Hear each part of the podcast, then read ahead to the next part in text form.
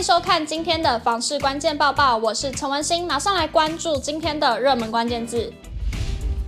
今天的热门关键字：打炒房、平均地权条例。立法院已于下周三排审平均地权条例，希望能够获得共识，落实居住正义。而目前共有九个版本，内政部代理部长花敬群表示，希望能够以行政院的版本为依归。这次修法相关的执法配套主要有三执法，包括是法人购物财许可制的审查、民众检举炒房的奖金比例认定，以及预售屋或新建成屋若买受人签约后而遭遇重大变故导致无力缴款，那就可同意换约的审核。花敬群指出，相关执法部分内政部都已经准备差不多了，配合立法院审议平均地权条例修正案的情形，有必要的话会再适度做调整。花敬群表示，虽然这次有很多朝野党团所提的版本，但还是希望能够以行政院的版本为依归，相信朝野会朝向最大的共识来走，并顺利协商，大家都有一致目标，要让房市更稳健与健康。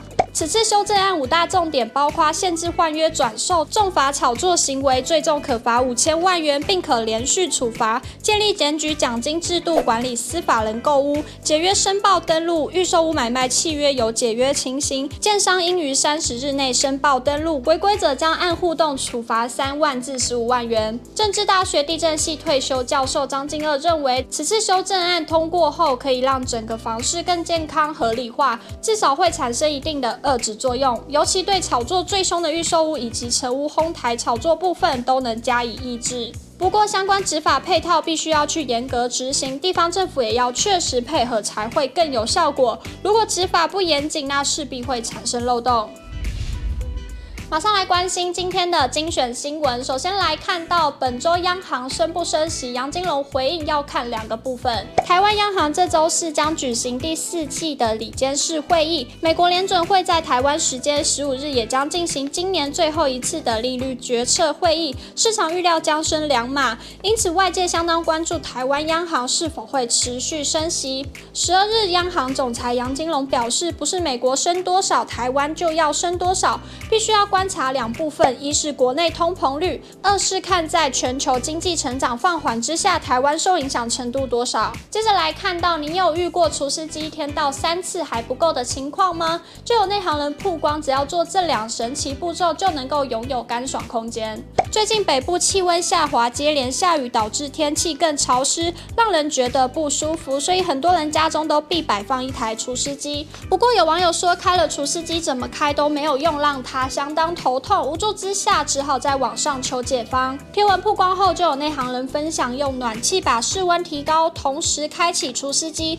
这样除湿效率会比较好，室温跟除湿机要落差大一点，比较容易制造露点。最后来看到圣诞节就要到了，台中捷运公司将在本周日举办首次的圣诞元优惠。迎接疫情解封后的第一个圣诞节，台中捷运公司将在十二月十八日在市政府站一号出口外首度举办结伴圣诞元优惠，现场有手作 D I Y 闯关活动、文创市集、气球互动及音乐表演等活动。其中手作 D I Y 将平凡材料变身为美丽饰品。十二日下午三时开放线上报名。